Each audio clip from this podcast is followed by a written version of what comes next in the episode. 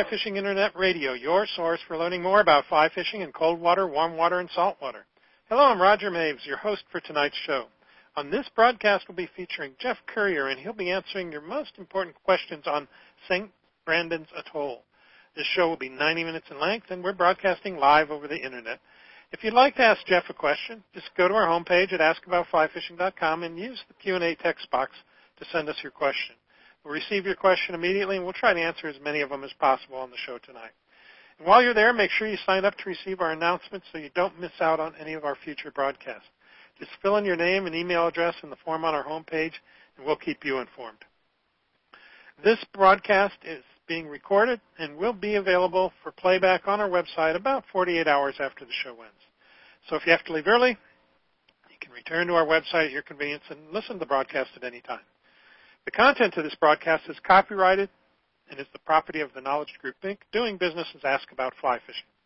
Recordings or transcriptions of this program cannot be distributed or sold in any form. When we return, we'll be talking with Jeff Currier about St. Brandon's Atoll. Looking for that shot at a permit? Whipray Caye Fishing Lodge in Belize is where you want to be. When you stay at Whipray Caye Fishing Lodge, you're on a private island and are only minutes away from some of the finest permit fishing in Belize. Whipray Caye is just a 30-minute boat ride from Placencia. Once you're there, you'll be fishing Permit Alley, one of Belize's best fisheries, and you won't be taking long boat rides to get started. You'll fish with world-class guides like Daniel Cabral, whose family has fished the area for over 30 years. Want to switch it up and fish for tarpon and bonefish and make it a grand slam? They can make it happen at Whipray Caye Fishing Lodge. Book your next adventure now. Visit whipraycayefishinglodge.com. That's Whipray and then C-A-Y-E fishinglodge.com. Before we introduce Jeff, I'd like to let you know about the great prizes we have to give away tonight. For our drawing tonight, we'll be giving away a one-year membership to Fly Fishers International and a one-year subscription to Fly Fishing and Tying Journal. So you have two chances to win tonight in our drawing. Now, if you haven't registered yet for the drawing, you can do so now. Just go to our homepage at askaboutflyfishing.com and look for the link under Jeff's section that says click here to register for our drawing. Click on that link and fill out the form, and we'll announce the winners at the end of the show. We'll also be giving away a one-year subscription to the Drake Magazine, courtesy of the Drake Magazine. Who else?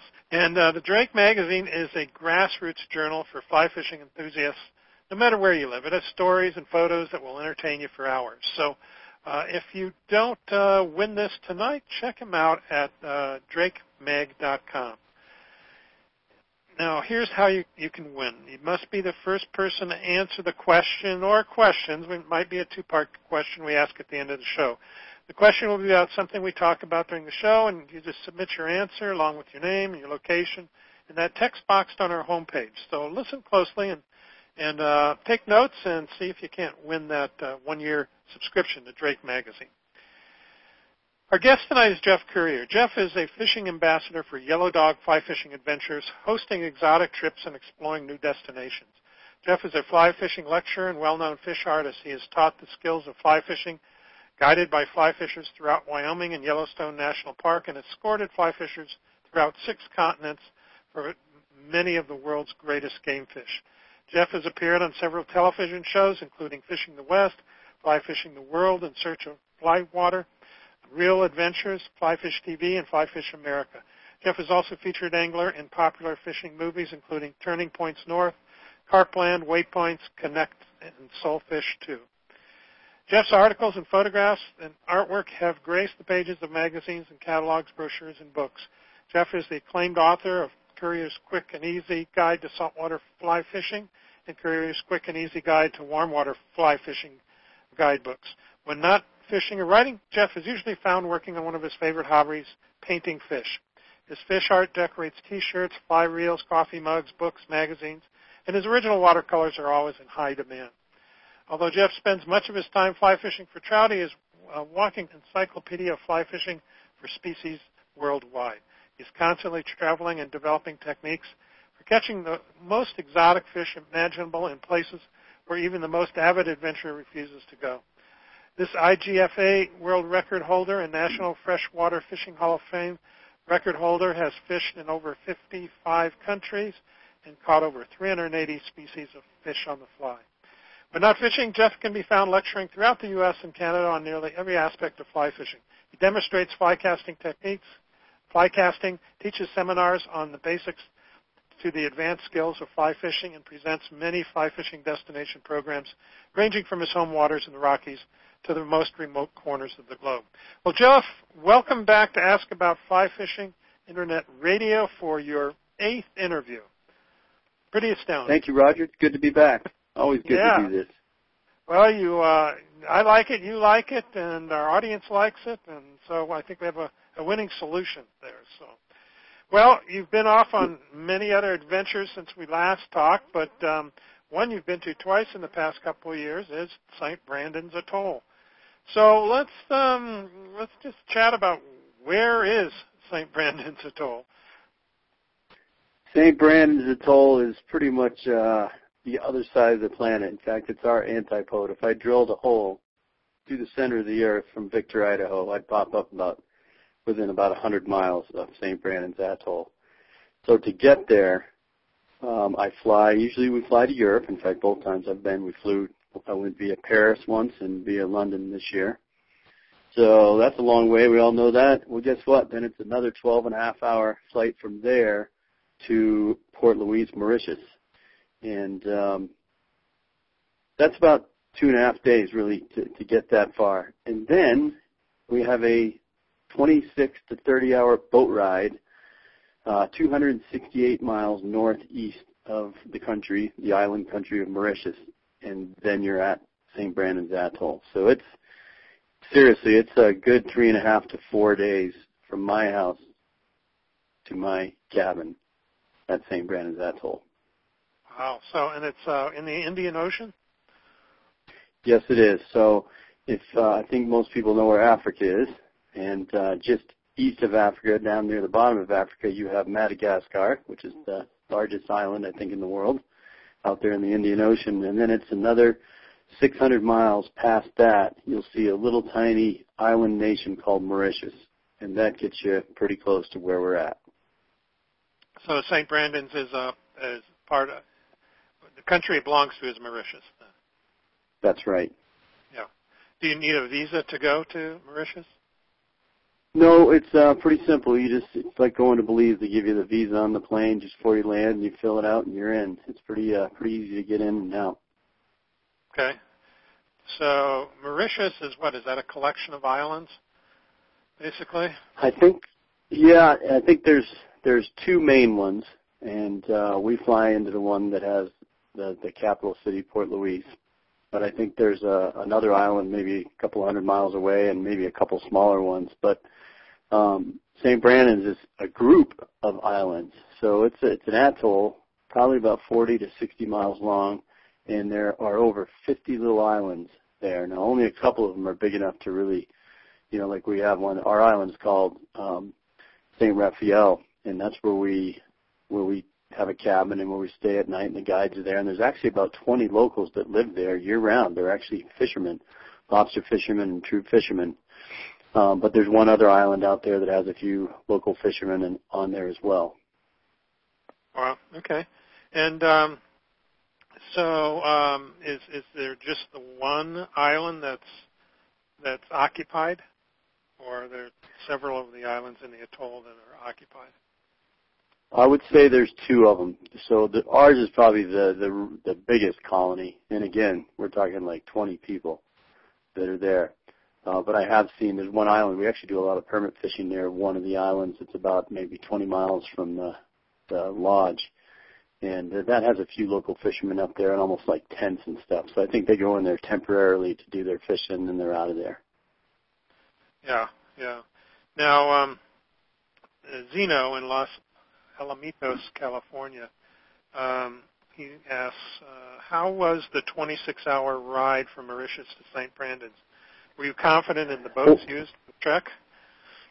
Yeah. Well, the first part of his question, I'll answer that. It's boring because it's uh, we do it on a 53 foot or 54 foot sport fisher, which is it's a pretty darn big boat.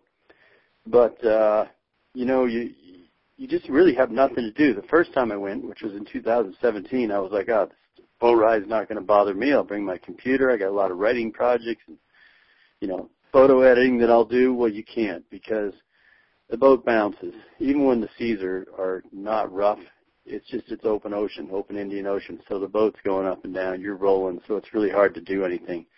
So for me, the hardest part is the boredom. And uh, other than that, no, the ride is not bad at all. It goes very quickly. Um, some of the guys that were on the trip with me, in fact, both trips I've been on, they they take a sleeping pill or they take some seasick type stuff, uh, and they sleep almost the whole darn time. It's probably next time I go, I'm gonna look at it as an opportunity to catch up on lost sleep. oh yeah, yeah. Well, it's. Um, I was wondering, even a boat that big is that. Um, if I guess it's safe enough in in high seas as well, huh? Or or marginal. What would you? Think? Yeah, they can handle they can handle uh, five meter swells, which is you know that's pretty darn big swells. Um, my both my trips, so two trips out and two trips back. Uh, the first trip out, the second trip out, the first trip back, we had nothing bigger than about two meter swells, which is nothing. It's beautiful. Uh, this last trip coming back, we had 3.5s, almost fours, and it was it was a little it was a little gnarly. I actually went to my cabin about six hours into the into the trip and uh, climbed in my bunk bed, and I stayed there most of the rest of the trip, which is yeah, I slept. You know, took an Ambien, which may not be for everybody, but but for me, it, it worked out good, and you know, I passed 20 hours on the way back. Yeah. Um, yeah. As far as safety, you know, at the end of his question, yes, I do feel safe. The captains are superb. Really, uh, you know, you always I talk to everybody when I'm on these trips, and it's always fun meeting these guys and getting their life history. But they're very experienced. Our captain on this last trip, uh, he had done the crossing 72 times, so he knows what he's doing. And we also have two boats, so the place takes eight anglers, and you always have a guide on each boat going back. So we have two boats with four anglers and a guide. Um, it's kind of nice having that the, the two boats because if there was a problem with one boat, and God knows it could happen. I don't think they've had a problem, but it could happen. We could all climb on the other boat and probably still head to the destination, or if we're heading back, head back and be fine. Yeah, yeah. Uh, Roy uh, Fukushima in, in Orange, California asks, uh, I really enjoy hearing about your adventurous global fly fishing expeditions and have some of your fish artworks, especially like the bonefish mugs. What are the accommodations, and are there plenty of fly guides available? So you said you're bringing one guide per four four fly fishers, right? No, it's actually one guide. So when you're actually getting guided, it's one guide per two anglers. So two of the guys stay on the island. They take turns escorting the clients back and forth from Mauritius oh. to St. Brandon. So when you get out there, the way the accommodation is, you got uh, San Rafael Island, which is you know it's a small island, but you, at night I fish my way around it every night, and it takes me about two hours to fish my way around. I usually get back at sunset just in time for dinner. But uh, we have like a little, you know, bed and breakfast type place out there. Very simple accommodations, but very clean and nice. So there's four rooms, two people to a room. Uh, there's a shared bathroom, so there's two bathrooms for eight people, and uh, the the eating is right there. We have our own little kitchen so we can get up early in the morning and make coffee before breakfast is served. And uh, then they do serve breakfast, and then at night you come in from fishing they have hors d'oeuvres, which a lot of time us is sashimi, you know, because there's a lot of yellowfin tuna around the island and the locals go out and get them for us. And then we have a nice dinner, and that's quite often seafood because it's some of the best seafood you could ever ask for. That's all they have yeah. out there. Yeah, yeah, yeah. Sounds good. So air conditioning or not needed? We do have air conditioning. Every room has a fan and an air condition, and uh, I don't think we used our air conditioning at all this last trip. It actually gets, you know, in the evening gets down about 75 degrees, which is for me very comfortable. Um, usually just the fan will do it for me, but some people, you know, they love their air conditioning. They'll turn it on the second they get in from fishing and they'll leave it on until the next morning. I like yeah. to kind of get used to the climate I'm in because I hate walking out of a room all cool and comfortable, and then you get hit with that 95 degree weather, and then you become yeah. kind of sluggish when you're on the flats. Yeah, it gets slammed. Yeah, yeah. Uh, we just got a question in on the internet from uh, Captain Joyce Rear, Rear, uh, probably didn't pronounce it right, but Sanibel Island uh, down in Florida. She says, asks, uh, what's the prime time of year for permit down there? Well, the best their season is September to December, and then April till June. And I've only been in April and May, and uh, my April trip last year was one of their slower permit weeks ever. This year, when I actually had some success, and I'm sure we'll get to that, um, they considered it a pretty good week. But hands down, I think their best fishing is in for a permit is September and October. Okay. Okay. All right. Uh, Roy Fukushima um, asks, um, what is the detailed cost of a trip like this from the USA? Well, the way you book it is through Yellow Dog, and uh, the price I believe is eighty five hundred dollars. Um, at worst nine grand, but I think it's eighty five hundred. And uh, it doesn't matter whether you book with Yellow Dog. It's kind of cool because you know you book through Yellow Dog another place, but you're paying the same price you would if you went direct to the place. And that's the nice thing about uh, you know booking with Yellow Dog. You're sending your money to Montana, not to Africa or to some island out in the Indian Ocean. People are a lot more comfortable doing that. And uh, usually on a trip like this, you'll have to put down a 50% deposit when you book it, and that says you're going. And then uh, usually about two months before a trip is when you have to pay the final amount. And that 8500 covers pretty much from Port Louise when you get there to going out to the to lodge, your guides, you're fishing all week, and then back to Port Louise. You do have to buy your hotel at Port Louise on both ends and you have to tip the guides. And typical tipping, I would say, you know, per, if there's two guys at a boat with a guide, that guide's probably going to end up getting about, you know, 75 to $100 from each client. So you got to budget that in, and we always pay in U.S. dollars. Per the guides, by the way, I'll say are superb. Yeah, per client. The guides are really, really good. They're all good friends of mine, but they are, they're impressive. Yeah, yeah. Um, and then what about airfare and other transportation to get to that, that point? Well, the airfare, you know, that is, you, you, I usually start, if I commit to a trip, I look at the airfare that day just to see where it's at, you know, so it's in my head that, you know, okay, this is what I saw. Now I'm going to try and beat that in the next couple of months. And my trip last year, I paid $2,100, which is a lot. You know, anytime you get up over 1800 bucks, you better be going a long way. And of course you are going a long way and I'm also leaving from Jackson Hole, Wyoming, which is always expensive too. This year I got a better deal. I got it for eighteen hundred. So you just never know. Yeah, depends on where you're coming from, and you know, a lot of times you get flights cheaper out of, like for instance, New York City or something where there's a lot of flights going going east. Oh yeah, um, absolutely. Yeah. Okay, and then and um, uh, so that that 26 hour boat ride was included in the in the 8500 as well, right? Yes, it is. Yeah. Okay.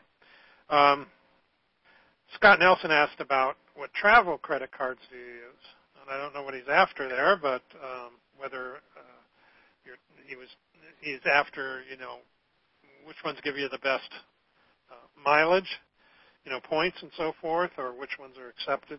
Uh, in, in yeah, I'll, I'll give you my whole rundown.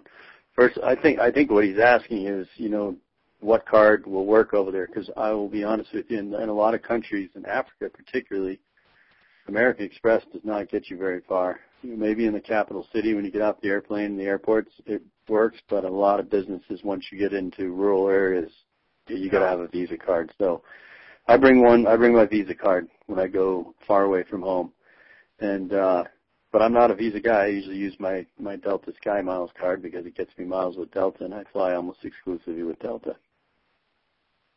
Okay. Okay, good. Um, let's take a quick break, and then we'll come back and start talking about some equipment uh, and so forth, and what you what you brought, what you used, that kind of thing. So hang tight with me, Jeff, here, and we'll be right back. Watermaster is dedicated to providing their customers with the highest quality inflatables on the market as well as an unbeatable customer service and product support. They are best known for their signature products, the Watermaster Grizzly and Kodiak rafts. These rafts are lightweight, compact, durable, versatile, and safe. The Watermaster rafts are everything your personal watercraft should be. They have been used by anglers and hunters all over the world for over 15 years, including Dave Whitlock, one of fly fishing's greatest innovators. Dave said, with my Watermaster, I can enjoy more fishing per hour than any other method I have ever tried. After two and a half years of testing 15 models of kick boats, I'm convinced that Watermaster is the ultimate personal flotation craft for warm and cold water fly fishing. Visit Watermaster today and take a look at the ultimate personal flotation craft. Go to bigskyinflatables.com. Again, that's bigskyinflatables.com. You're listening to Ask About Fly Fishing Internet Radio. We're talking with Jeff Currier about St. Brandon's Atoll. If you'd like to ask Jeff a question, just go to our homepage at askaboutflyfishing.com and use the Q&A text box to send us your question. We'll receive your question immediately and we'll try to answer as many of them as possible on the show tonight. Um, Jeff, uh, you know, I always ask my guests what's going on in your fly fishing world. I know travel is a big part of it. Uh, anything else uh, you got happening here in the next few months? Oh yeah, I had I'll be in Costa Rica in about eight days, going down with one of my best friends. We're going to try and get a blue marlin on fly. Uh, people that follow the blog have probably seen some of my marlin excursion. I don't have a I don't have a lot of good luck with marlin, but every once in a while someone will come out of the woodwork from somewhere down in Central or South America and they'll promise me my marlin. So we'll see what we'll see what happens. See if we can break the marlin curse, and uh, that'll be a good trip. And then this fall I've got quite a few things, but uh, most of it's pretty close until December. The one that I'm really excited about is I'm heading to Anaa Atoll, which is we're flying to Tahiti, and from there, I think it's uh, you know another 200 mile small plane flight to get to some crazy atoll. I actually haven't had much chance to research. I'm going with a few friends that that say they have it dialed and ask me if I wanted to go. And you know what my answer would be? Yes, I'll be there. Yeah, yeah, cool. Yeah, I have a, a friend who actually sailed around the world, uh, uh, and when they um, were in the South Pacific, because of their sailboat, they went to some of these uh, atolls, islands, and so forth that were kind of off the beaten track. And they said it was just incredible, incredible the amount of fish that were uh, out there. You know, just getting away from like the tourist areas. I guess it's just incredible. So, uh, so hopefully you have a great time down there. Yeah. All right. Yeah, well, um, uh, what's your website address, Jeff? So in case people want to find out about your adventures, your blog, your artwork, all that stuff, where do they go? Well, my blog's built right into my website, and my website is jeffcurrier.com, so that's easy. You just have to spell my last name right, which is C-U-R-R-I-E-R. there you go. Uh, okay. I come up pretty easy. If you if you type in a weird fish on Google, you're probably gonna end up on one of my blogs anyway. So Yeah, yeah. So jeffcurrier.com, folks, if you want to check Jeff's blog out, he writes uh, actively about all his fly fishing adventures, so you can really get a good feel of, of what's happening on the trip. So uh, check it out. Check it out. Um, okay, so um, we're going down there to fish a bunch of different species. We'll talk about that in a, a minute. But uh, so, what's your arsenal that you're taking down there in the way of rods? What size, weight rods are you taking down? You know, St. Brandon's a little easier than a lot of destinations because, you know, and I know we're going to talk about species. There's not as many different species as you find, say, in like the Seychelles or down in Belize. So you can narrow it down a little bit. And uh, the, the focus species are really bonefish permit and then a few different types of smaller trevally and then the big guys. So what I brought this year, I brought one eight weight, which is kind of my my bonefish rod. You know, I always have like a crazy Charlie or a gotcha on that rod, and uh, when I see a big bonefish, it's going. But I brought two nine weights and two twelve weights because those are my bread and butter rods. I use nine weights for big bonefish, and I use nine weights when I'm fishing permit. And this year, in fact, both years, really, I've I had my heart set on catching a yellow permit. So those nine weights were both rigged in the boat at all times. And uh, even though you wade in the flats, you know, we always have the boat there to hold our gear. And I brought two 12 weights also because there are some big, giant trevally there, and I mean really big. Uh, Seychelles, you get more giant trevally, but they're in that, you know, they measure those guys by centimeters, and typically they're 80 to 110 centimeters. A lot of the uh, trevally, the giant trevally they've caught in St. Brandon's, and they don't catch many, but they're huge, and they almost are always over 100 centimeters. I think they got a fish that was 130 centimeters this year. So Wow. those 12 weights are for those guys. The only way you're going to get them. So are you bringing the extra rods as backups, or I suppose backups as well as uh, rigging them differently? So you can grab. Yeah, yep, they're backups also. So like I mentioned five rods there, but I probably didn't bring five reels. I actually brought a reel for the eight weight, one reel for the 12 weight.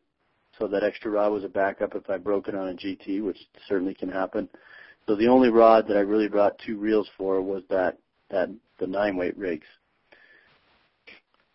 And that was mainly because you were focused on the permit. You wanted to be rigged up differently, or?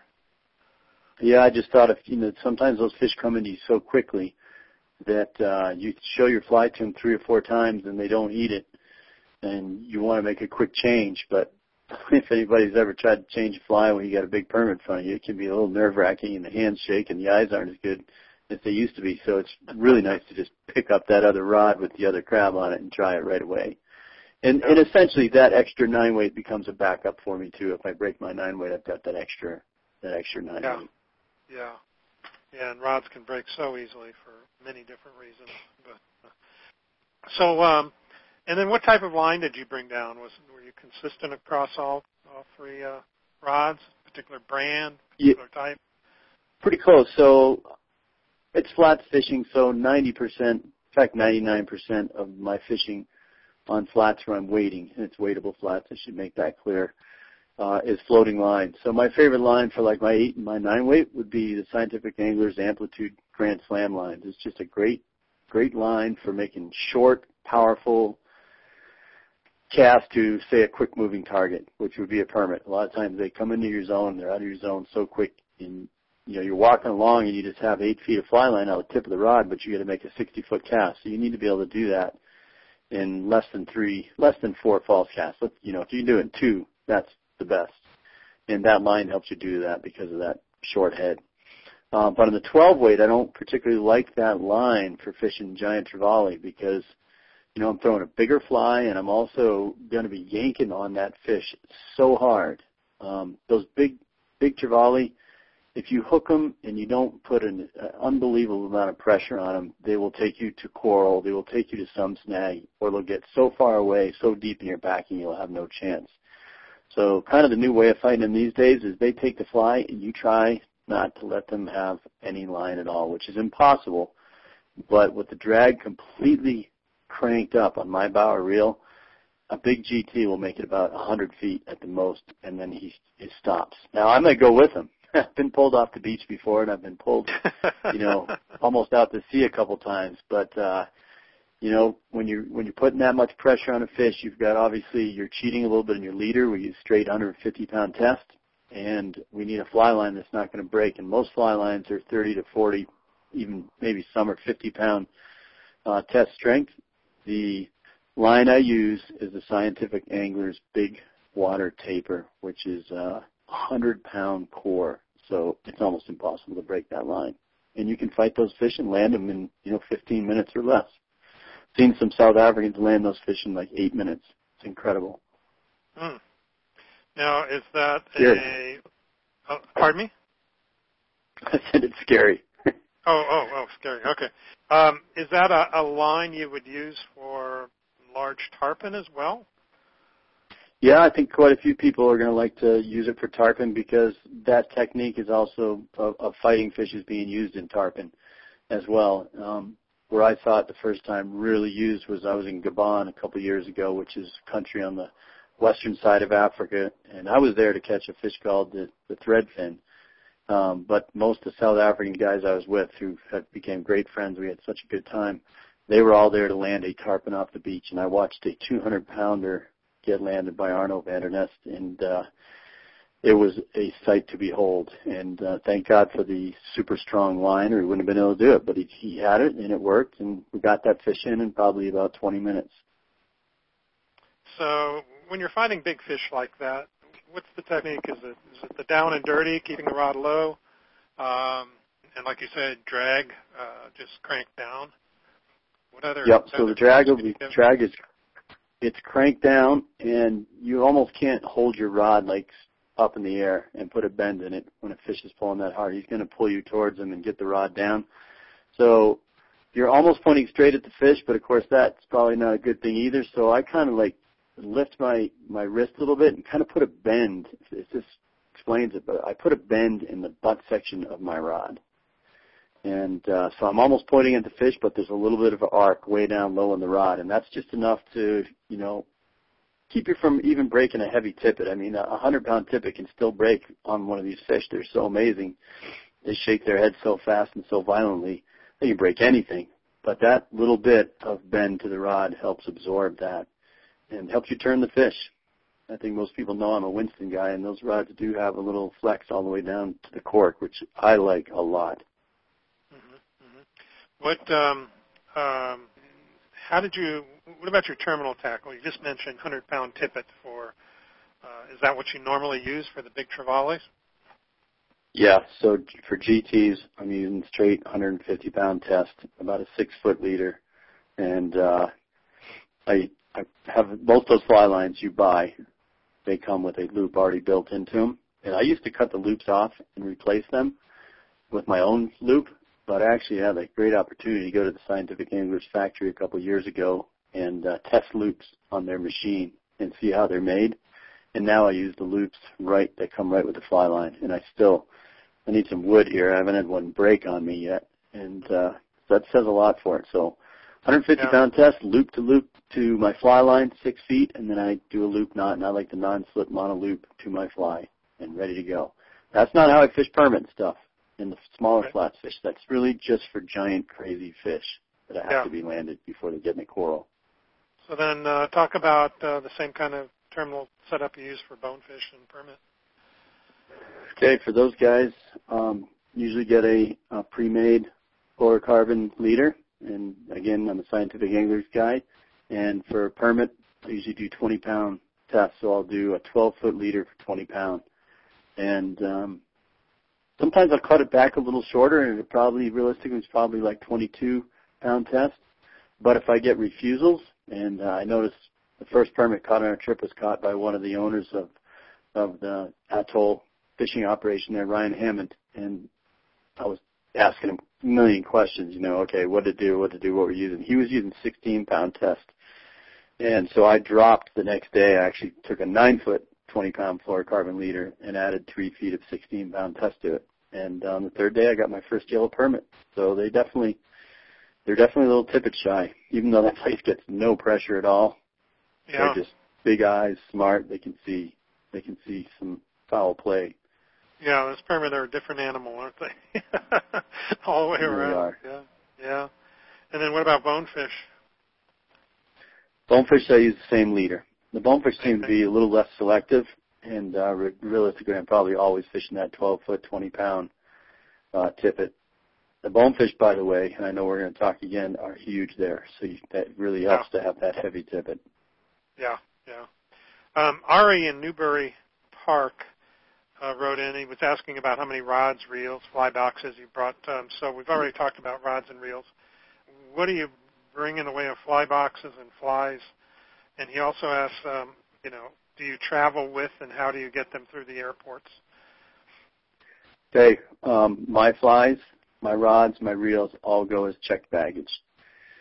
Two reasons. Number one, um, if you're going through a European airport, a lot of times, particularly in Paris and Amsterdam, you'll have to go through security again. So you enter Europe, you get your passport stamped, and then you kind of have to go through another system there. And they do not like fly rods. I don't know what it is. They have to see them, but they. I, I was going to Egypt Nile perch fishing a few years ago, and I actually missed my flight because I, Air France sent me all the way out of the airport to recheck in and check my rods through. And that's all it took one time to have to missed my flight to Cairo, and then in the middle of the night take another flight to Cairo. My buddies were all happy and nestled in their hotels, and I'm getting off the plane at three in the morning in Cairo, which is not a nice thing to do. So now I check my I check all that stuff. And knock on wood, you know, I've had good luck with my flights. My stuff 99% of the time makes it there. Um, back to his question about what I bring. So one of the things people often do on saltwater trips, especially first timers, is they bring too many flies. Um, you're not going to use a ton of flies because your guy's going to say that's the one that works and that's what we're going to use. And especially permit fishing where you don't hook that many fish on a trip, you may not hook any. You're really going to go through maybe four or five flies the whole time. You know, good right. bone fishing, that might be a little different. You might need, you know, 18 flies the whole trip. But I, what I always tell my clients is bring a big box with all your flies in it. So I bring a Cliff Bugger Beast Junior, not the Beast, the Junior, and it's pretty loaded. And that box will never see the salt water. It will never leave my room because once those flies go in the salt, even the salt air, a lot of times those flies, when you get home, will start to rust. So those stay in my room, and then I feed off those. So I have two small boxes that I bring with me on the flats, and every night I reload it with fresh flies if, if needed. And um, the flies that uh, you take off your line don't go back in the box, right? They do not go back in the box. I have like a little contraption that uh, a buddy of mine gave me, and I just throw the fly in that. And when I get home at night, I put them in the sink and just rinse them off, and then I dry them. And uh, amazing, even though it's super warm in these tropical places, stuff does not dry very well. So keep it in your air conditioned room that night, or put it in front of the fan to get it dry, and then the next day I'll I'll take it back out there. Usually they fluff right. back up nice. And saltwater flies are expensive. I'm not a very good fly tyer, so I do I do try to take care of my flies very carefully. Yeah, yeah. Um, Ari also asked about um, extra insurance for your gear. Do you carry any extra insurance besides what, uh, what the airline offers? I do not. But uh, remember, I'm probably a little different human being. I'm probably not paying for the equipment like other people are. okay. That's my honest. That's the honest answer. I'm sticking Yeah. to it. But I, you know, but I've again, I've had very good luck. You know, and I think everybody knows the, we've all had bad luck once or twice.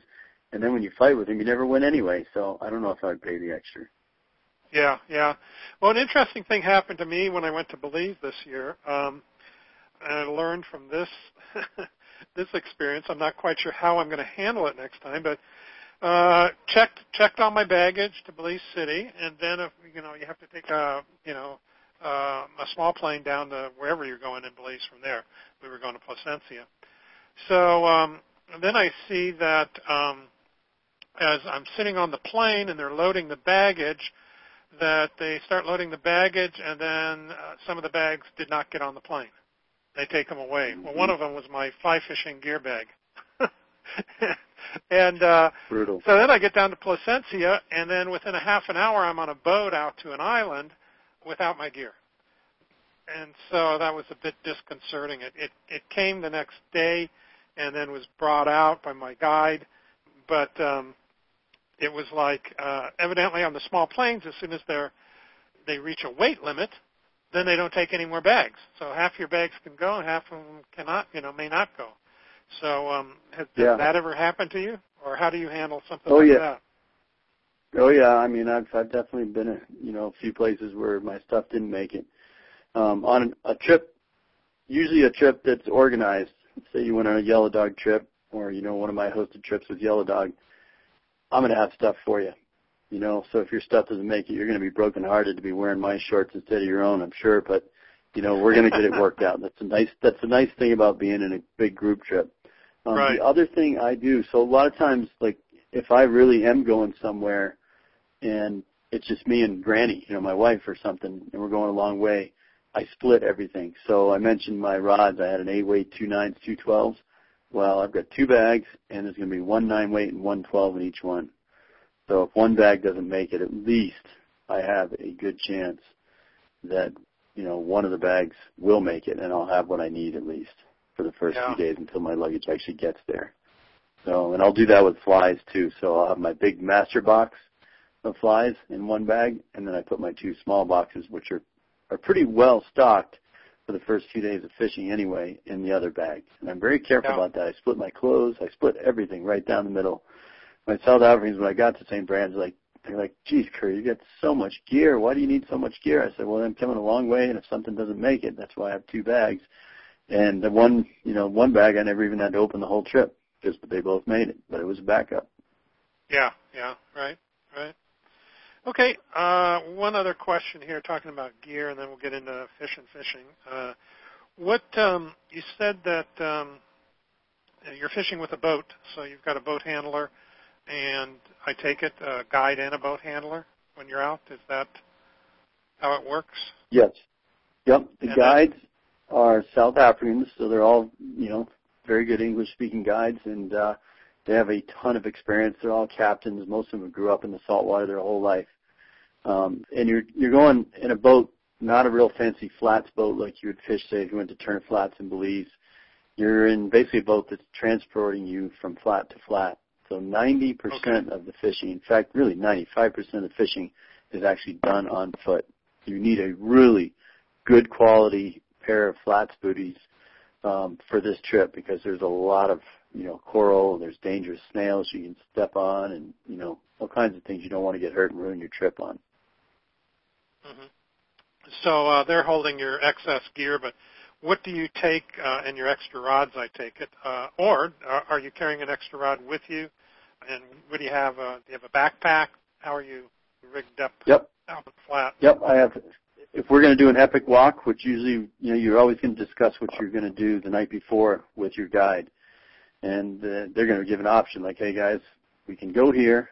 We haven't been here in three weeks. It's going to be a long walk to hit the tides just right. We're going to have to walk. You know, it's going to be a six mile walk, and we're going to we're going to start walking at nine in the morning, and we're going to not be done until three in the afternoon. So you need to have your big pack with you because we're not going to get back to the boat. They're going to go back and get the boat and meet you at the end, but you know you're going to be actually out there walking for six hours. So I bring the Simms dry pack. I can fit my camera in there. I can fit a bottle of water. I can fit a few snacks. Um, usually the guide will carry your lunch for you, and um, but I have everything I need, including always a rain jacket. By the way, we get a lot of rainstorms down in St. Brandon's. But if we're just going to go out and hit a perfect tide for like two, three hours, then go back to the boat, then I use a fanny pack, you know, just a hip pack, and uh, just bring those two fly boxes, maybe even just one of those fly boxes, a couple spools of tippet in my shorts, and ready to go. Keep it real lightweight. Okay. Okay. Good. All right, uh, we'll be right back, folks. We're going to take a quick break, and uh, then we'll get into some fishing techniques and fish and all the exciting stuff. So hang with us uh, just a few minutes. Baja Fly Fishing Company is dedicated to fulfilling your vacation dreams, and just so there's no mistake, they derive as much pleasure from helping a novice improve as they do fishing with a pro.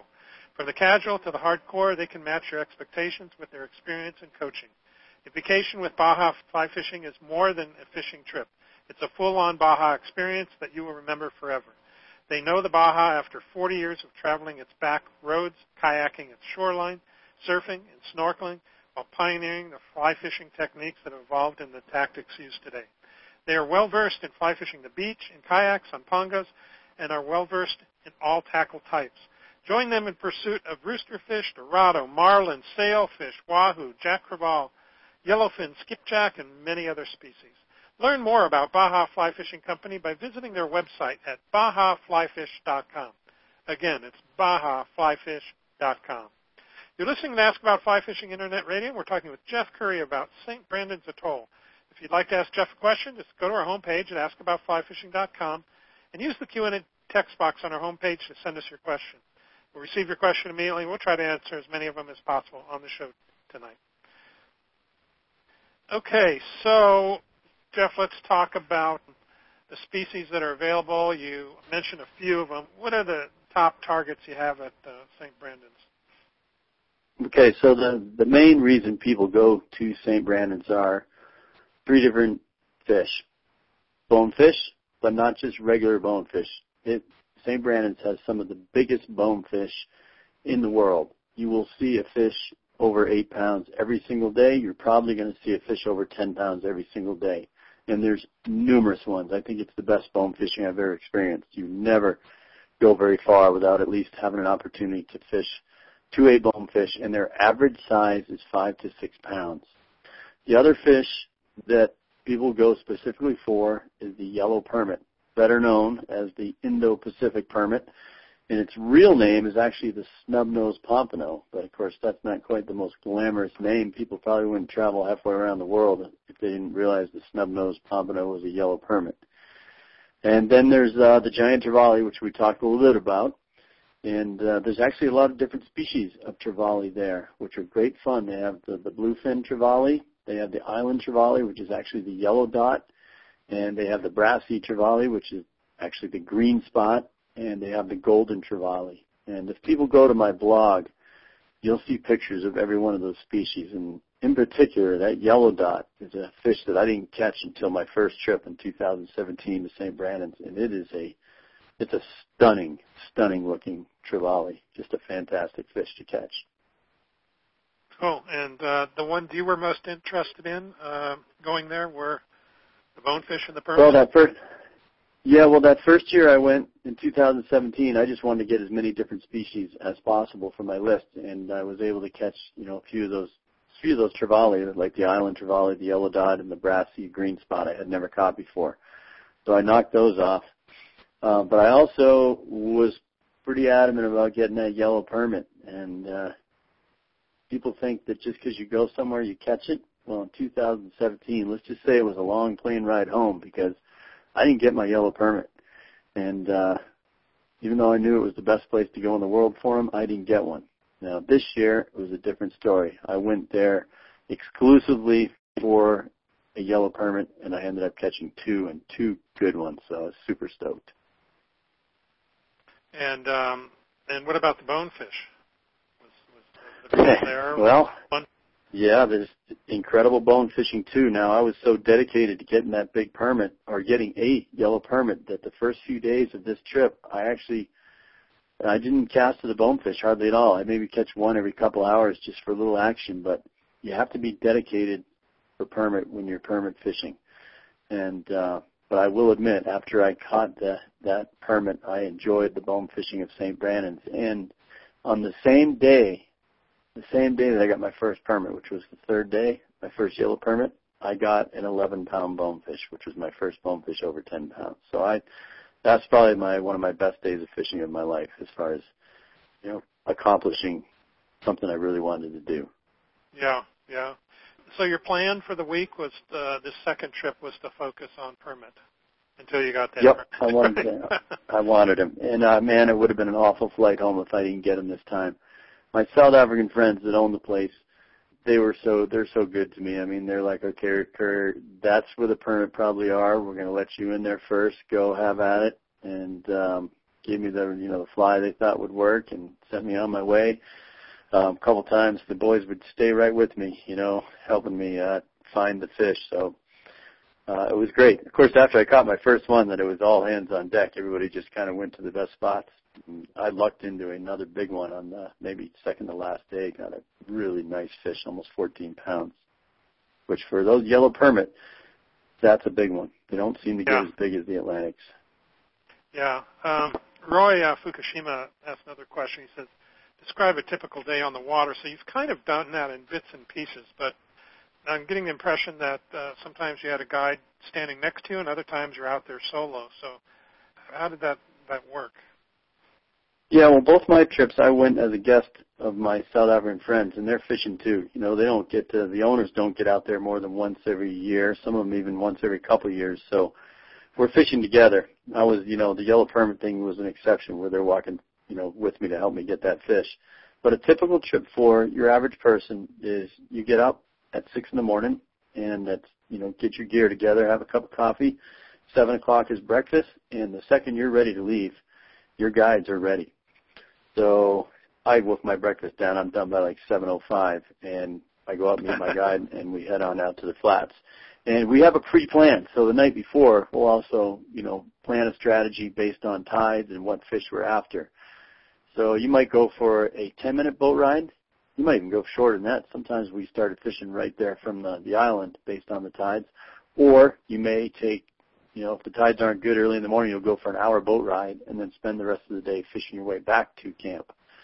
But it's a long day from about 7:15 in the morning till you know 4:30 in the afternoon. Yeah. And um, you're moving to different water every every day, pretty much. I mean, is there that much water to fish there? Trying to yes, they they rotate it big time. Yeah, they rotated among guides and rotated around among the, guests. So every guest is going to see every spot at least once. And uh, if one's not fishing well, they'll delete it and go to somewhere else. Um, there's plenty of options for that. And if one is extraordinarily good, then maybe you get to fish that more than once. Even though we like to see more all the time, if somebody says there's a ton of permit here, Curry, we should probably go there again. I'm going to say, yeah, let's go there again. Yeah. Um, what's the weighting like there? Sand, coral rubble. Uh, what, what's the general bottom like? It's everything. It's it's everything. There's some amazing sand flats where I mean you you think you could be in a pair of flip flops and you probably could, but then all of a sudden you have uh, you know a hundred foot stretch where you're crossing some you know coral, broken coral and sharp rocks, then a little turtle grass. It's it's got everything, but there are a lot of big beautiful sand flats. Um, some of our best bone fishing was like sand flats with just little random patches of uh, grass so the bonefish were super easy to see because they were always crossing those sandy spots. And believe it or not, not knee deep. A lot of it was like literally halfway between your knee and your ankle. You know, a wow. foot of water at the most. And it was so wow. cool. Like that giant bonefish I got, I got that fish in knee deep water. And by the way, um, when you know I've caught a lot of bonefish in the you know seven, eight pound range over the years. Difference in fight. A lot of times you get a super huge fish in a certain species, and they don't fight as much because it's like the grandfather. That's the way I've always looked at it. But a bonefish over 10 pounds is an experience that you will not believe. I have not had line ripped from me like that in a long time. And uh, when you get that fish in your hand, you know, an eight pounder is big, but when as soon as you, it's weird. As soon as you break that 10 pound range, there's so much fish there. It's, I mean, I was I was electrified. I mean, it was like catching my first yellow permit. It was almost the same impact of how cool it was to get that big bonefish. Yeah, yeah. Well, let's let's keep continuing talking about bonefish first. Then, um, Zeno in Los Alamitos, he was asking about the average size. I think you already said that, six to eight pounds. Um, uh, average is five to six. Five to six, and uh, the yep, largest that you caught was, would you say, eleven? Eleven. Yep, yeah. just under. He's like he's like ten and three quarters. Were they difficult to catch? What were the challenges? No, no. They're um, the challenging part is landing them. You'll have a. It seems like a lot of the biggest bonefish we find are kind of right on the edge of the flats and the edge of like dropping into four feet of water and, and a zillion coral heads. So you've got to you've got to hold that fish and kind of steer them. You know, you can't just lock up on a bonefish because it'll break you off, especially because you got to use 20 pound test. But you can, using the rod, when you get with the rod, you can kind of, that fish starts running towards the coral, you can steer him a little. You can kind of make him change his mind and go further back on the flat. And one of the things I often do is when the fish is in that situation, once I get him turned and he's going in the flat, I'll ease up on him to let him take off in the middle of the flat and I'll walk towards him before I put a lot of pressure on him again because I don't want him to get angry and go back to those coral heads again. Yeah, yeah. So that was the challenge, huh? Battle's the challenge there, but they do take flies very well, not too hard to catch. And what flies worked best for you there? Um, you know, we, a lot of times we're using the crabs, same crabs we use for permit, um, and they they crush them. Those big bonefish in particular love a crab. Uh, on my eight weight, I mentioned I brought one eight weight as like my exclusive bonefish rod. On that rod, I had it uh, had kind of a tan crazy Charlie about it. It was a big one too, like a size four. We use, you know, in Belize I use very small bonefish flies, like size eights, Q sixes, but over in the Indian Ocean I'm typically using size fours. Okay, okay. Um, and you said most of the time you're you're fishing for them in, in sand or turtle grass, that kind of bottom, right? Um, That's right. Any different in approach or presentation that, that you used there that was different from other parts of the world? Nope, same old approach. You know, try to you know land your fly gently. You know, which uh, quite oftentimes a lot of people don't realize it. You know, especially a really good caster, they do this beautiful double haul and they whip out 80 feet of line, but when that loop is so tight, it turns over. Sometimes that fly splats on the water really hard, can spook a fish. A lot of times I'll actually ease up. First thing I do is try to get closer than normal, and I might ease up and even do kind of a little bit of a sidearm cast so that fly almost floats and drops gently in front of the fish. But I want to get it close to him. I like to land it, you know, no less than than two feet away. Usually, I'm going to try and land it about a foot away from him, and get a let it sink to bottom, and then give it an immediate strip, make it look alive. Yeah, and you don't have far to sink. It sounds like with all the shallow water. No. Shallow water, huh? No, you, your flies are not too heavy. That's for sure. Your crabs are, but not your not your bonefish flies in general. Yeah, yeah. Anything else uh, about the bonefish that that you want to mention while we're talking about them? I'll just say um, I've seen a lot of bonefish around the world, and I've you know a lot been a lot of places where you know the claim is it's the best bone fishing in the world, and, and I've seen incredible bone fishing in Belize and the Bahamas, just extraordinary. But this place blows my mind. I mean, it's that good. It's the size of the fish and the amount of fish. It's incredible. Yeah, yeah, and uh, not getting the, the same pressure they get in some of these other parts of the world. I take it too. Huh? You very little pressure. Short season, and you know, only eight anglers a week for you know a couple of months. Yeah, yeah, dispersed over a wide area. It sounds like. Yeah. So, um, okay, let's talk about the the permit. Um, Kevin in Wilson, Wyoming, uh, asked what what are the important differences between the type this type of permit and permit in other locations, and then along with that, I got um, from Captain Joyce here in Sanibel. Um, she wrote in on the internet, uh, what's the difference? Uh, same thing compared to the Florida permit, and uh, the similar type crab patterns we use in Florida. Do they work? Um, and then she's talking about are they tailing or cruising or what, what's their habits. So maybe you can talk about all that and what how these yellow permit are different than the permit we're used yeah. to in Atlantic. First of all, the the fish themselves, their behavior is I think almost exactly the same. I would say exactly the same, but I'm sure there's some guys that are super pro permit guys and they've noticed something different. But for me, they're super finicky, super smart, um, super selective, and they fight the same way. They absolutely smoke you and try to get to uh, get to the coral and break you off. Um, there are differences in the fish themselves, though. The yellow permit versus the Atlantic permit. The yellow permit is a smaller species um, at least what we've seen. I know they've got some fish over 20 pounds landed there at St. Brandon's, but uh, you know, you start following the the trails of good Atlantic permit fishing, and you see fish 30 to 40 pounds, and that hasn't been done with the yellow permit. Are you guys still there? Yeah. Okay. Sorry, I heard my phone made a funny beep, and I didn't want to make sure it wasn't disconnected. No, nope, um, still hearing the, you. The yep. appearance, good. The appearance of the fish is the shape is exactly the same, um, exactly the same, but the black on the Atlantic permit you don't find on the the Indo-Pacific permit, and you don't find the yellow on the Atlantic permit. The the Indo permits, which by the way, the real name of this fish is snub-nosed dart or snub-nosed pompano. I think I mentioned that at the beginning, but in case anybody tuned in, exact same fish, but it is truly a, a pompano. But um, they are they are very yellow in color. It's, you got to see the pictures of them on my blog. They're so beautiful. It's incredible. But you know why they're yellow because when you start walking those flats, the grasses and the the weeds in the water have the same exact yellow tint about them. When the light hits them, they look the same color as the permit, or the permit look the same color, and they can be very, very hard to see. Um, I think a lot of people have experienced that with Atlantic permit. They're hard to see, even though that black sticks out that tail is really they can make it wiggle and move and sway and it looks like turtle grass and all of a sudden there's a fish right in front of you and you blew it.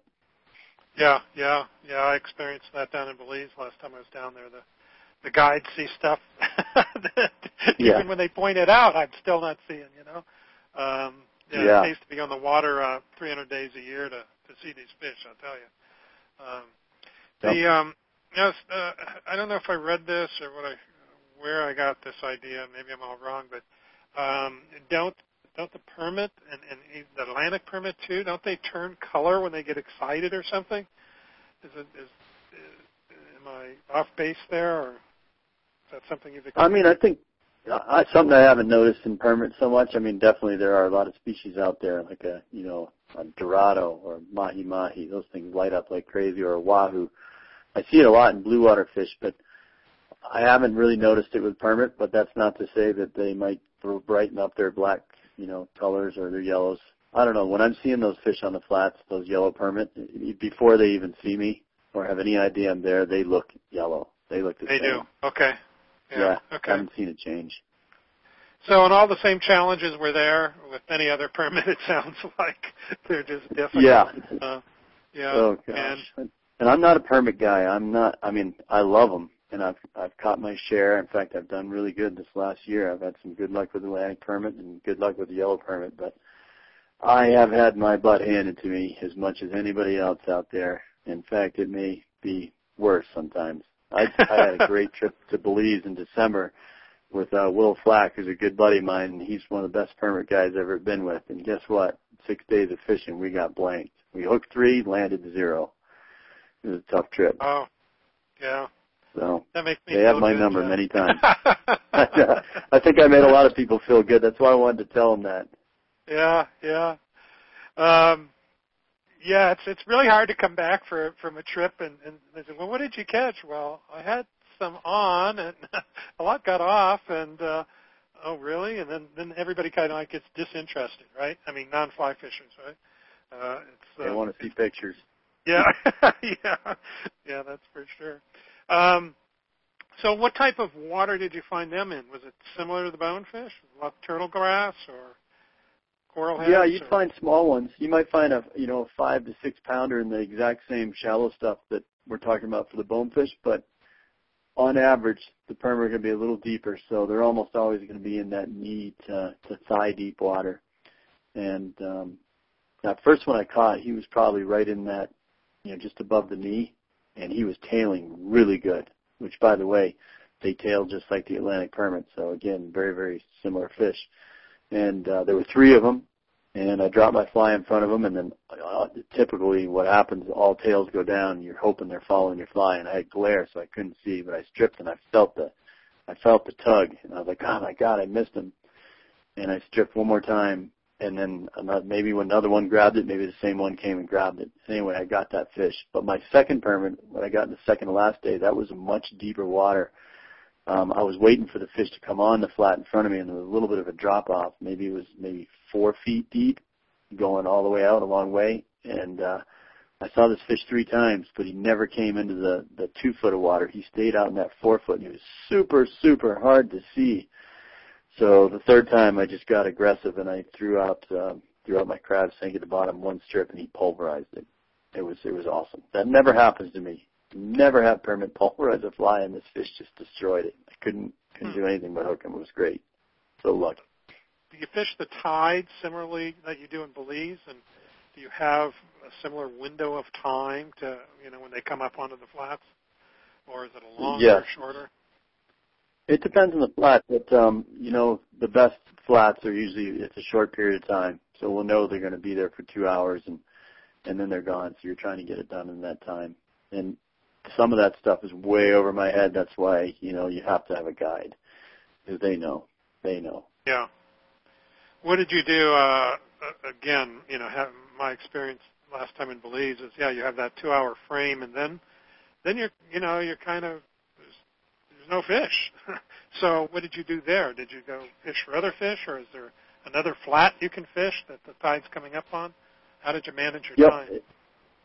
Yep, we can go to usually if one flat is uh you know only good for 2 hours and then when it starts to taper off, we if we if you know where you're going and know the way the water and the way the tide's reacting, you know, a few miles away, you might be able to go another flat and get another hour and so like the days when we might start right next to camp, start fishing, we'd fish that flat till 10 in the morning and then it starts to taper off and then we go another 2 miles and catch the last hour at the next flat and then the last hour and we can actually kind of scrape out a good five to six hours of good permit fishing. And when it's Okay. completely done, and it, no doubt it is, that's when you just got to change gears. You've got to, you know, okay, I'm going to go bone fishing, or you know, let's go catch some of the the trevally species. Usually, the bonefish and the permit are pretty closely related to, you know, their activity being good. So then we would go chase the the bluefin trevallies and the yellow dots and just have a great time. I love those things. Okay, okay. Uh, so let's take a quick break here, and when we come back, we'll talk a, a little bit more about trevallies and also that one you put on your bucket list and caught uh, that uh, Picasso triggerfish. So a little Oh, gem yeah. uh, of the Indian Ocean, right? So uh, hang with me. We'll be right back. Fly Fishers International needs your support. Its conservation projects at both the national and club level are addressing critical issues of importance to all fly fishers. The organization provides grants to help with restoration of habitats like Wolf Creek in Idaho and Sands Creek in Upper Delaware in New York, uh, and funds projects and collects valuable data about fish and their habitats, like the peacock bass study in Miami, Florida.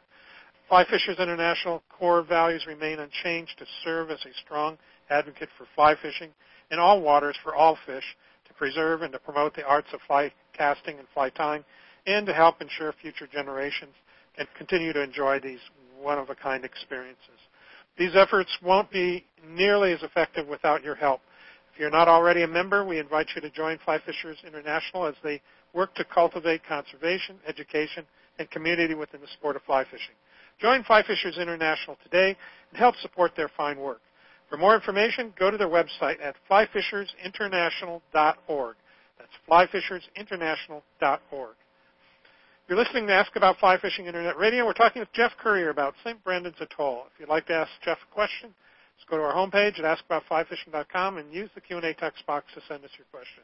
We'll receive your question immediately, and we'll try to answer as many of them as possible on the show tonight.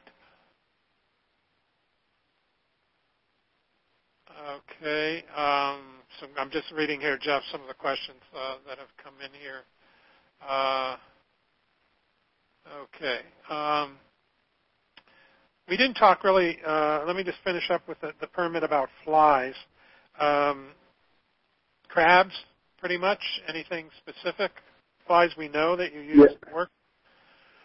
Yep, I don't go anywhere in the world permit fishing without a merkin crab, and it doesn't matter if it's down in Belize or if it's in the Indian Ocean. That fly flat out works everywhere, and I caught my first permit on this trip on the merkin. But I've been fishing thanks to my friend Will Flack, who owns, uh, you know, uh, the Belize Permit Club down there in in southern Belize in Hopkins, Belize. He turned me on to the Bauer crab in December, and that's what I caught my second permit on. And I loved, I especially loved it. I love the way the fly looks in the water. I love the way you know I hooked those three fish in December on it. And uh, the best part though, my African friends were looking at it like, "What is that thing Currier's using?" Which is always fun for me because I'm confident in it, and they weren't. And then I made it work. So that's one of my favorite flies. The Yeah. permit. Yeah. But- yeah. Good. It's the same. Okay. Um, some of the questions came in on the internet. Lance Tomar in Canyon City, Colorado. Uh, says the atoll is very big. Did you fish mainly on the lodge end, or did you cover the far reaches of the atoll as well? Seems like it would be a long boat ride. Yeah, we have the option of doing a you know a two hour boat ride and, and touching up on some of the the water that rarely rarely gets touched. But two hour boat ride is a big chunk out of your day. If you go two hours, you're going to have to take two hours to get back. So Oh, wow. we pretty much we pretty much stay on that that side close to the lodge. So an hour boat ride is about as far as we go. There's a few exceptions, you know. Some one of the guides might have a real good hunch about a permit being somewhere where nobody's been in like three weeks or something like that, but an hour or less is typically the boat ride. Okay. Okay. Uh, Lance also asked, uh, you didn't say in your blog on St. Brandon's, was there any chance of some offshore dredging, like for dogtooth? Yeah, no. Lance has dredged with me in the Seychelles, so I'll just Oh. I know what he's imagining.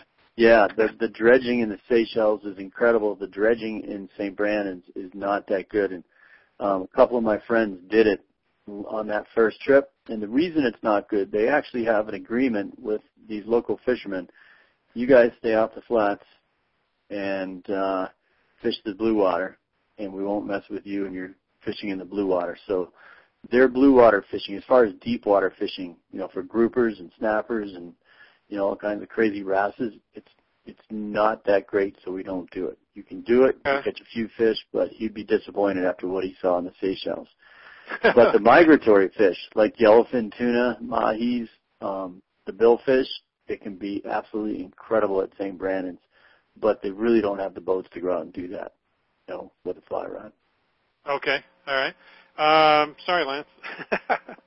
uh, let's talk about that Picasso triggerfish because you seem pretty excited about that on your blog, and uh, so that was one on the bucket list you wanted to, to catch too, and you did, right? Yeah, he was, and one of the reasons it's a very small fish. You know, it's uh, you could call it the pumpkin seed of the Indian Ocean. I mean, he's uh, he's a small, beautiful, colorful fish.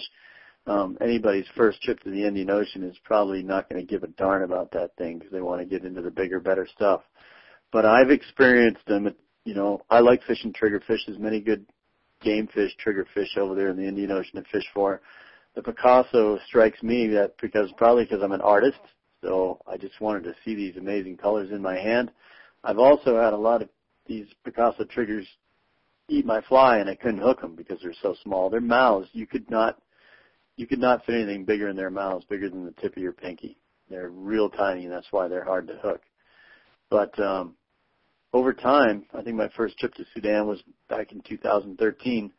Since then, this fish has gotten some recognition as being a cool fish to catch. So I said, you know what, this is going to be the trip I'm going to knock one off. So I put on a small crazy Charlie, like a size eight that I would use in Belize, and I went out and just randomly cast to coral heads in waist deep water. And uh, I had quite a few chase to fly. I finally hooked and landed one, but I had to dedicate an afternoon to that little tiny fish. I'm glad I did. It was cool, very rewarding. so, uh, so is it kind of like blind casting to these coral heads, uh, and just somebody knowing that they're there, uh, like the yeah, guides telling exactly. that they're there? Yeah. Yep. And my, and you know my own experience. Just and I remember where I saw them a lot in Sudan, and I remember where I've seen them in the Seychelles.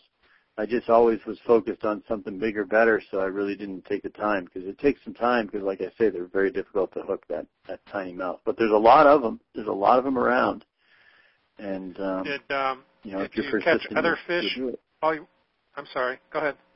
Yes, God, yes, many other fish. That's actually another thing that makes catching the Picasso difficult because they have a fish called the blue spangled emperor, which in the Seychelles I've seen big blue spangled emperors that are beautiful and fun to catch, great big ones, but I have not seen one bigger than about 12 inches, not even 12 inches in uh, St. Brandon's. And those things, yeah, you're casting the coral heads, hooking them every cast. It gets a little frustrating. okay, all right. Uh, Doug McLean in Calgary, Alberta asked, he says, what, what sort of water do you find the Picassos in? What flies and sizes do you recommend? Uh, and uh, he says they're on his bucket list as well, hoping to find some in Christmas Island. Yeah, I don't know about Christmas, but they should be should be there. I would bring, you know, size eight crazy Charlies, something that's going to get their attention and be small enough to fit in their mouth, and just uh, fish those coral heads. You know, when you're out there at the uh, the ocean flats they call it, and walking there, um, that would be a real good place to throw that small fly around and try to find some. You're going to catch some pretty cool stuff, I guarantee it. Yeah, yeah, never know what you're going to get. Then. Um, okay, um, so let's finish up with trevally. You had mentioned a, a lot of different species uh, uh, there of trevally. Um, what would you say is the most popular one? Well, no doubt the ones that people are going there for would be the giant trevally or the bluefin trevally. And you find bluefin trevallies in the Seychelles. We catch them all over the Indian Ocean. I've caught them pretty much everywhere that I've ever fished for them. Um, but the ones in St. Brandon's are huge. So, for instance, in the Seychelles, we catch bluefin trevally up to eight, eight to ten pounds. Um, I got a 15 pounder once in Sudan, but in St. Brandon's, you get them 15 to 20 pounds. Uh, just monster bluefin trevally. Um, the other ones, the island trevally, the yellow dot, and the green spot, they don't really, people aren't drawn to catching those, which amazes me because I think that yellow dot is very similar to the bluefin and just a super sharp looking fish. Not easy to catch either. The way they, they come on the flat is they, they move extremely fast in a big school. They tail for like three seconds and then they move about a hundred feet and tail again. So you have to see them way away and kind of be a judge as to where they're gonna, you know, where you need to go so that you intercept them, if that makes sense. Now, are you talking So- about the trevally in general or the, the yellow dot specifically? That would be the yellow dot. And the, you know what, the one I didn't mention too that people do go there, you know, specifically catches the golden trevally. It's a beautiful fish. It's, you know, it's one of the most prized trevally when you go to Christmas Island. To catch a golden is quite an accomplishment. And there's a lot of them at St. Brandon's. So, so you, you had mentioned the yellow dot uh, has this this behavior of coming onto the flat, moving fast, um, uh, feeding quickly. Uh, what about the giant trevally? Uh, how do they feed on? The giant trevally, usually you're coming in, you're coming in to the flat, you know, on the boat, and you're in. Imagine you're in like eight to ten feet of water, and all of a sudden you see uh, a car door swim by real fast.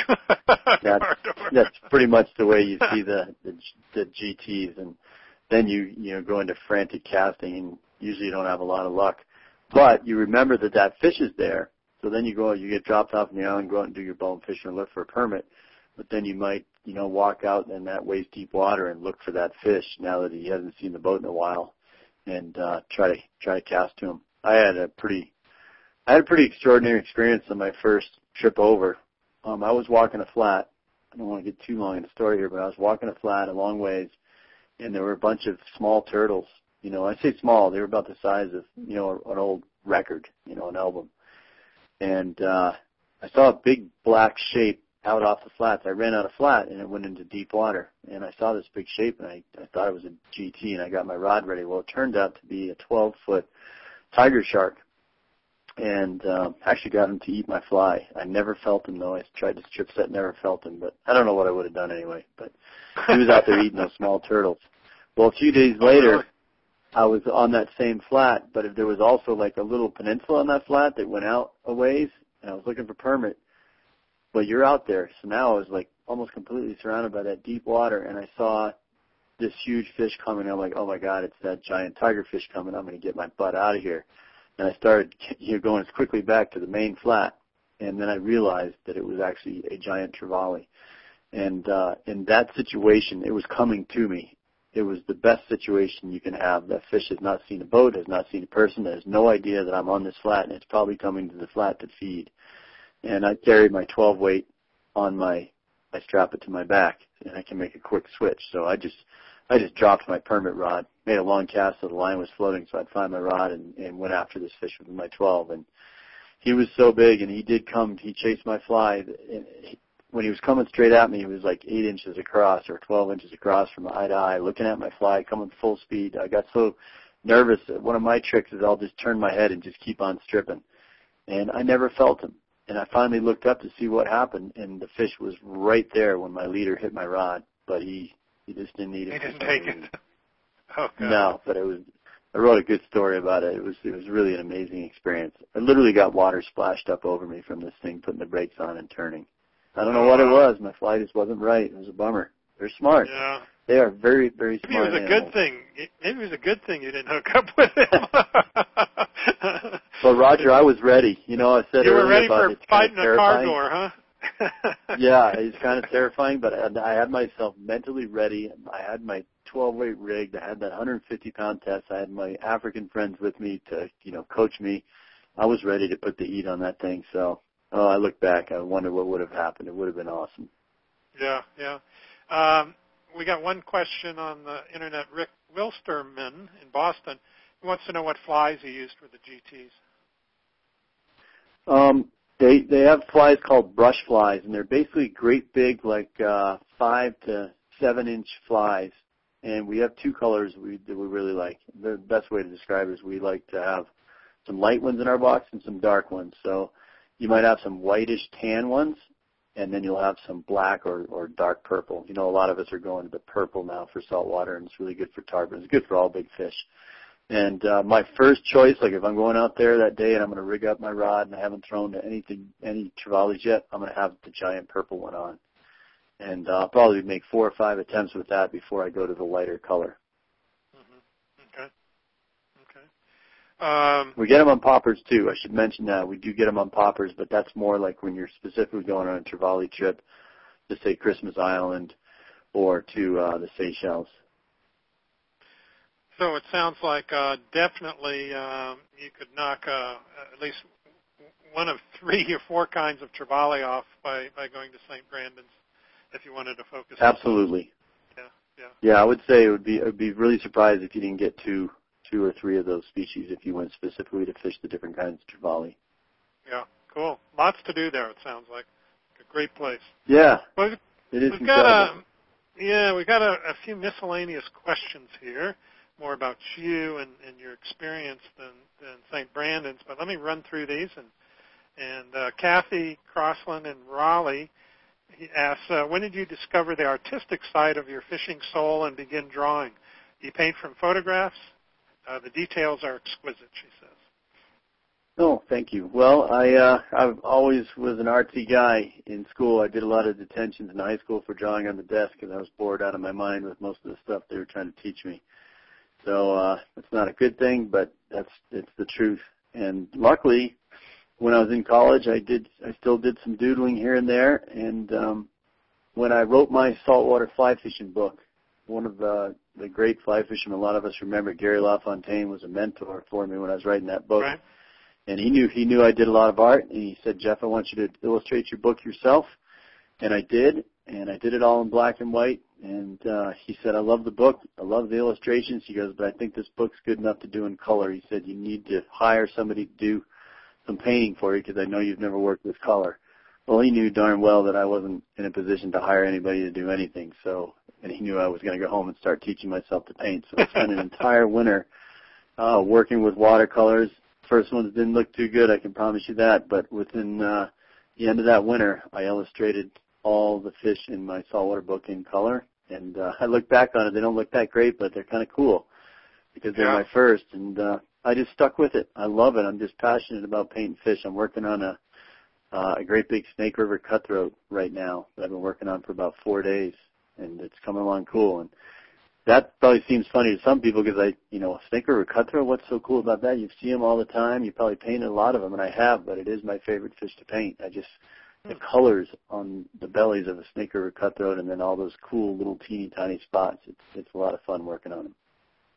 Uh, I don't know if you answered her question about do you paint from photographs? Did I miss? Yes. Yep. You No, do? I didn't say that. I do paint from photographs. So most of the fish I paint, I've caught before, and I always take the best photos I can of any new species I catch. So when it comes time to painting them, I'll have all the things in front of me, from the eye to the fins to the colors. So basically, you were self-taught then. You didn't have any formal. Yeah, totally self-taught. Totally self-taught. And most fish, most of the trout, I, you know, most of the basic saltwater and trout and stuff, I can paint without even looking at a photo. I've done so many. Yeah, yeah. Okay, good. Um, Dino in Michigan asks, uh, when considering warm versus cold water in fresh or salt water, what gives the best challenge and reward to you? Well, I'd say in in North American freshwater, I'd have to say a common carp. I mean, these things are really tough to catch on a fly rod, and if you want to become a better fisherman, particularly saltwater flats fisherman, and you live in the middle of the U.S. and don't live anywhere near saltwater, how are you going to practice? Practice on carp. Walk a carp flat and learn how to catch them. It will help you with all your fishing, but especially if you make that trip to St. Brandon's. And they fight like crazy too, by the way. Holy mackerel. Yeah, yeah. Um, Dino also uh, writes in and says, uh, "Okay, crazy number of species caught. What would be your hardest fighting and easiest to catch North American freshwater? Well, that would be the carp, right? You just described that. Yeah, I How would. about- and I'll just throw, I'll, I'll just throw out the hardest freshwater fish I've ever caught in my life is also carp related, and that's the golden mahseer over in India. Oh yeah, yeah. That's a freshwater, yeah. Um, which we did a show on. So, folks, if you want to learn about that, Yep. Mahseer, uh, just uh, search for it in our archive, and you can listen to that show. How about saltwater? He says. Uh, I'd have to say the permit. I mean, Permit. they're, they're the hardest to fool, hardest to get you to fly, and then also they are one of the hardest fighting fish. They are really incredible how hard they pull. And he says, uh, looking for chances to catch extraordinary fish. How about species that run the farthest or jump the high, highest? He says, I'm looking to see if I'm overlooking something on my shorter list. Well, I'll tell you that probably the longest run I've had of a fish in a couple of years was that 11 pound bonefish. The highest jumping fish that I remember recently would probably be, uh, you know, a golden dorado from down in Bolivia or a, or payara in Venezuela. Those things they skyrocket, and the tigerfish in Africa skyrocket as well. Just incredible. So there's a few more for your list, Dino. And then lastly here. Kathy, again from uh, Raleigh. Uh, she says, every angler has one landing that caused unparalleled joy. What is the single best catch that you will remember throughout your life? Well, there's a few, but probably the one that was the hardest fight was getting my first golden mahseer, and I caught it. You know, the first big one I caught on a fly rod was on the Ramganga River in India with my now great friend Misty Dhillon, and uh, that fish is absolutely extraordinary. And it took me a three-month trip with my wife trying to catch one on a fly rod uh, where we didn't catch one, and I was never going to go mahseer fishing again and then I met Misty in the States. He invited me over, and uh, after three or four days with Misty, I got that first golden last. I'll never forget it. It was the hardest fish I ever had to work for to catch. Wow. Okay. Good. Good. All right. Well, let's. Uh, we got to wrap this up. Uh, we've already run over, but uh, another great show with you, uh, Jeff. So hang tight with me. We're going to give away prizes, and um, so stick with me till the, the bitter end here, if you will.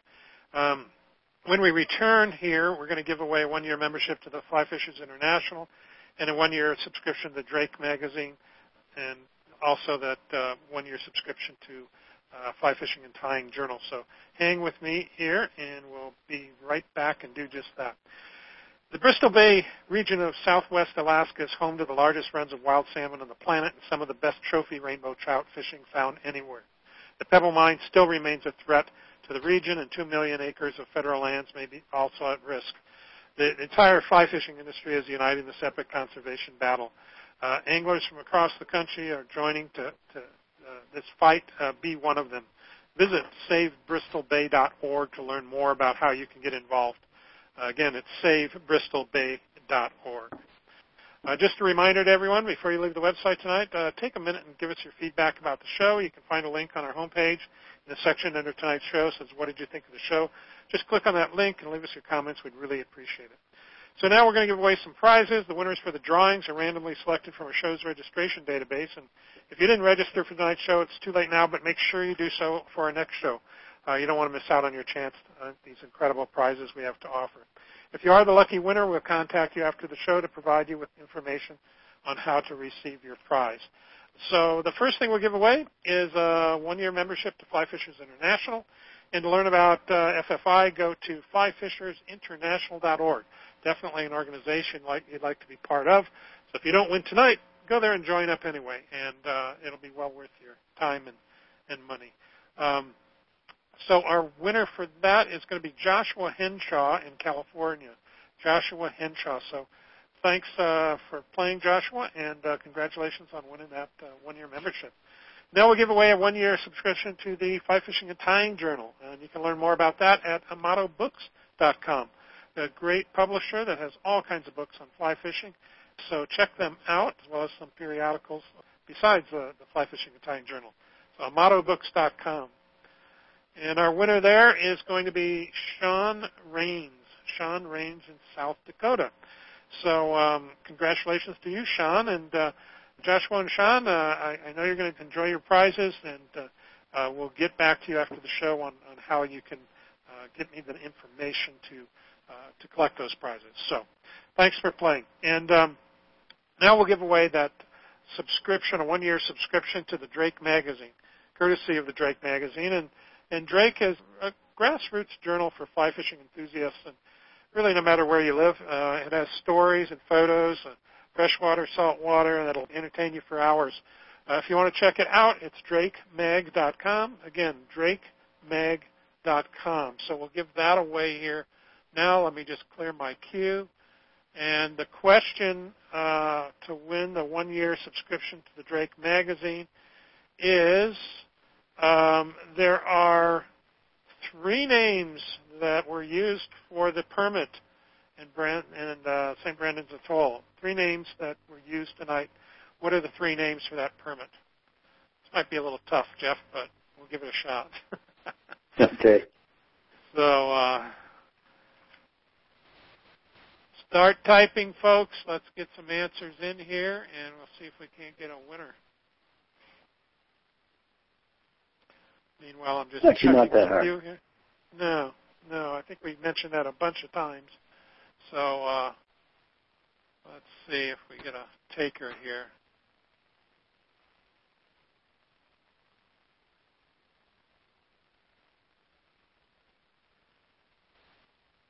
Well,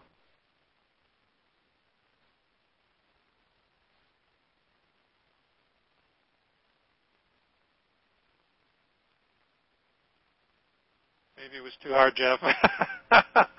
yeah, maybe two names. Yeah, let's go down to two. We're going down to two, folks. Give me the one that begins with S. Uh, and uh, uh, we've got uh, we do have a winner. It's Doug McLean up in uh, Calgary, Alberta. Uh, snub-nosed pompano, yellow permit, and Indo-Pacific. So uh, good. Nailed it. I was I was beginning to wonder there.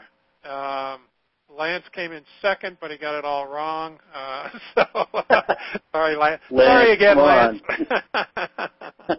so, uh, Doug, you you won. Uh, please send me your your address and so uh, again, you can put it in that same box or send it to info at askaboutflyfishing.com, and we'll get you. Uh, I'll need your name, address, and and of course I have your email address here, and we'll get you set up with that subscription. So, uh, congratulations on uh, all our winners tonight. We Really appreciate it. And, and Jeff, uh, thanks again so much for uh, helping me out and uh, being just a, a wonderful guest, full of information as usual, uh, and also very entertaining and, and, and energy uh, specific. So, thanks so much. My pleasure. Thank you, Roger. Yep, well, have a, a good summer and enjoy those nieces one more night, and uh, I hope you get a good pizza up there. I'm on take my care. way. Thank you very much. All right. Bye bye. Hopefully, all of you have found uh, the archive in our website. If you haven't, there's a couple of links in it on our homepage and links at the bottom of every page. Um, uh, check it out. We've got over 275 shows out there. Just about any keyword you type in, uh, keyword phrase, trout, tarpon, Madison River, and now St. Brandon, you're going to find a show. So check it out, and you'll be pleasantly surprised at all the information that's available to you. Our next broadcast will be on August 1st, uh, 7 p.m. Mountain, 9 p.m. Eastern Time. That show, I'm going to interview Michael Gorman, and the topic for the show will be nymphing to catch more fish. Michael, a professional and savvy guide, has vast knowledge on one of the most effective methods of catching fish, nymphing. His well-tested techniques are effective on both trout and steelhead, so join us to pick Michael's brain on all things nymphing. We would like to thank the Fly Fishers International, uh, Motto Books, Drake Magazine, Whipray Caye Fishing Lodge, Watermaster, and Baja Fly Fishing Company for sponsoring our show tonight. Don't forget to visit our website at askaboutflyfishing.com and make sure you're signed up to receive our announcements so you don't miss out on any of our future broadcasts. Thanks for listening to Ask About Fly Fishing Internet Radio. We hope you enjoyed the show. That's it. Good night, everyone, and good fishing.